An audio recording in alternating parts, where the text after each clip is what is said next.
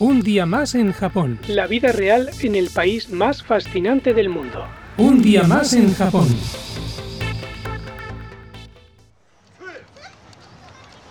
Muy buenas a todos y bienvenidos. Un día más en Japón. Yo soy José Luis y hoy quiero daros una información muy importante sobre qué hay que hacer cuando hay un terremoto aquí en Japón. Vamos al lío. Un día más en Japón.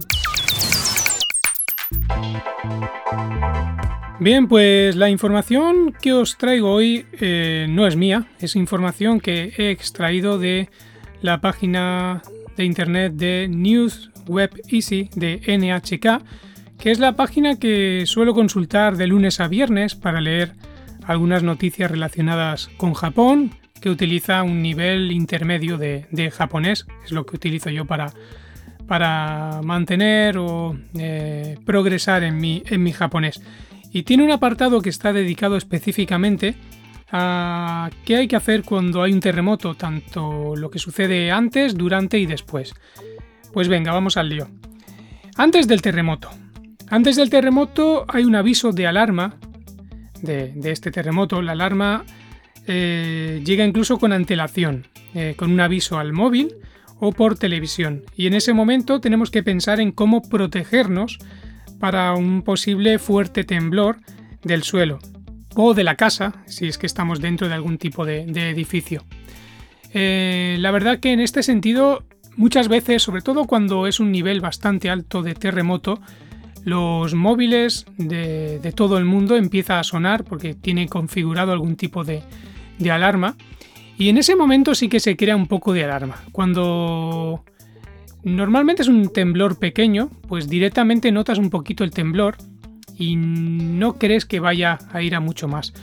Pero en el momento que escuchas que el teléfono móvil de varias personas, de casi todo el mundo, empieza a sonar una alarma, entonces ya te pones un poquito más nervioso y estás más, más alerta de que, de que puede suceder algo, algo importante y hay que, tener, hay que tener bastante cuidado.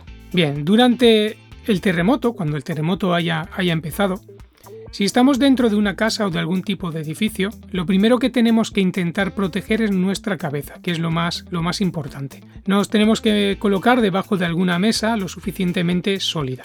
No hay que salir al exterior de inmediato, porque nos pueden caer cristales de ventanas u otras partes del edificio.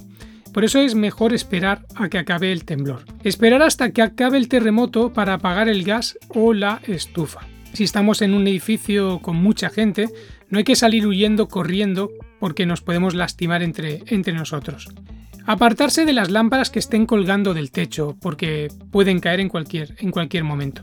Si estamos en un ascensor y podemos presionar el botón del piso más cercano y salimos lo, antes posible. Por lo tanto, por ejemplo, si estamos en un cuarto piso dentro del ascensor y se ha, se ha parado o todavía no, no, no hemos pulsado el botón, pues no pensemos en ir a la salida yendo al primer piso, ni por ejemplo si vivimos en un octavo en ir al octavo piso, sino que si estamos en un cuarto piso, lo mejor es ir por ejemplo a un tercer piso, eh, un piso por debajo, que es lo más rápido posible para salir del ascensor. Si estamos en el exterior, eh, cerca de los edificios es muy peligroso, por lo que he dicho antes, de que pueden caer cristales, cascotes, por lo tanto hay que cubrirse la cabeza, si estamos cerca del edificio, cubrirse la cabeza y huir, huir hacia alguna zona en la que no, no haya ningún tipo de, edificio.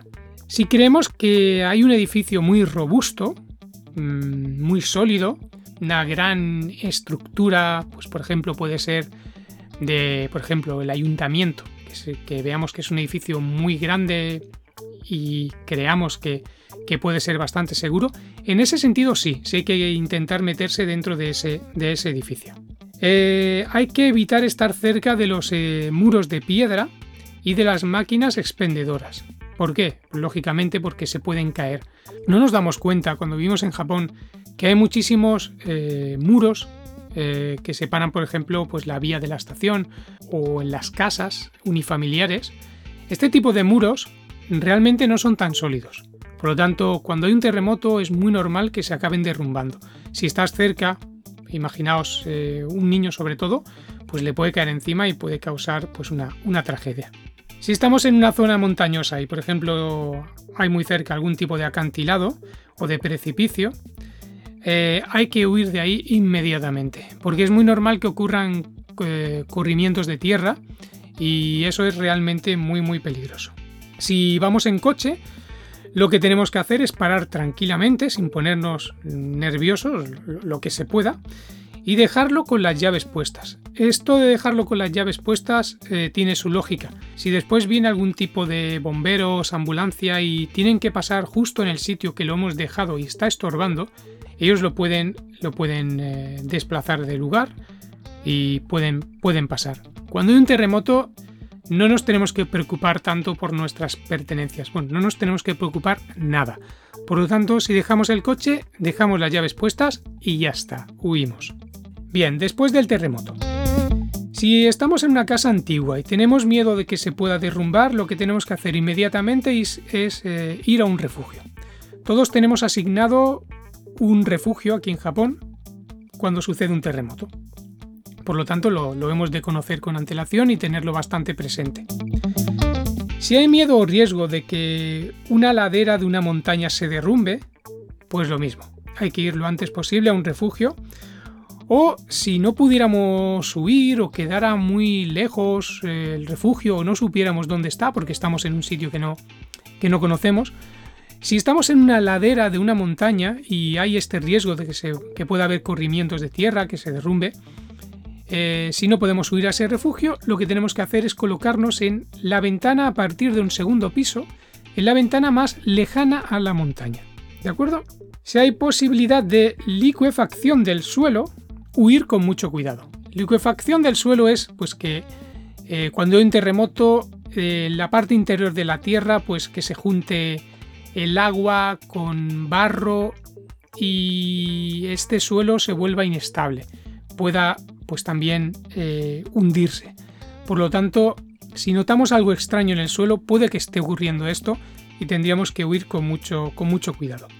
Si hay algún tipo de incendio y vemos que, se puede expandir, pues lo mismo, también hay que huir a un refugio lo antes posible. Sobre el tema de la electricidad, eh, cuando salgamos de la casa para ir a un refugio, por ejemplo, o si huimos, eh, bueno, si huimos no tenemos que hacer nada, huir y punto.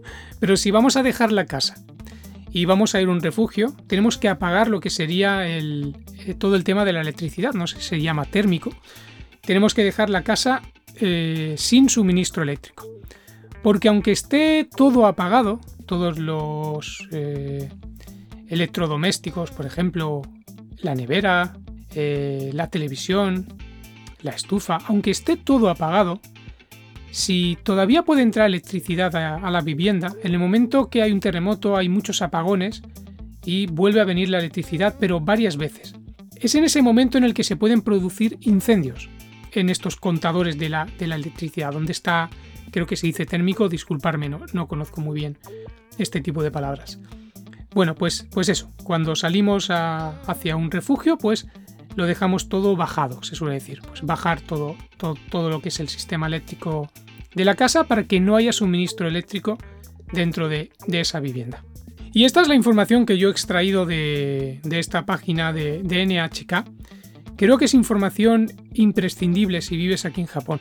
Sí que es cierto que es una información que puede parecer muy, muy obvia. Si puedes imaginar lo grave que puede llegar a ser, pues viendo otros terremotos pasados que han ocurrido, sabes que este tipo de información eh, puede marcar la diferencia entre salir vivo o no salir vivo, y no solo tú, sino también pues tus seres queridos o las personas con las que estés.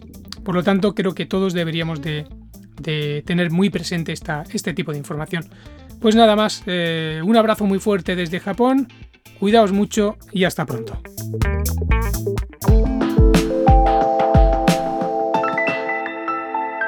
Un día más en Japón. Sayonara.